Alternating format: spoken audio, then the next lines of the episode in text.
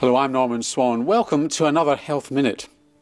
Researchers have been trying to find out just to what extent obesity is truly an epidemic. You hear people talking about that all the time, the obesity epidemic. But epidemics spread. So if that's true about obesity, how is it spreading?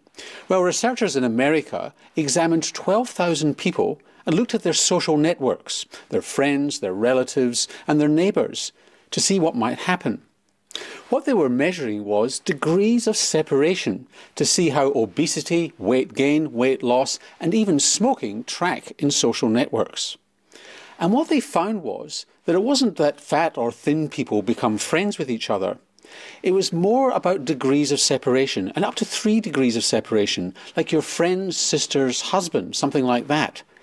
If he was putting on weight or losing it, then you were more likely to do that as well.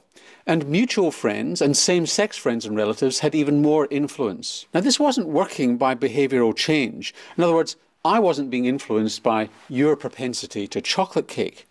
What was being changed were my norms. If you were becoming heavier, then it seemed more acceptable to become a bit fatter. And if you were becoming thinner, then the heat was on to lose weight. Now, let me be blunt about this. If I ever find out that you make me fatter, I'm not going to be your friend anymore.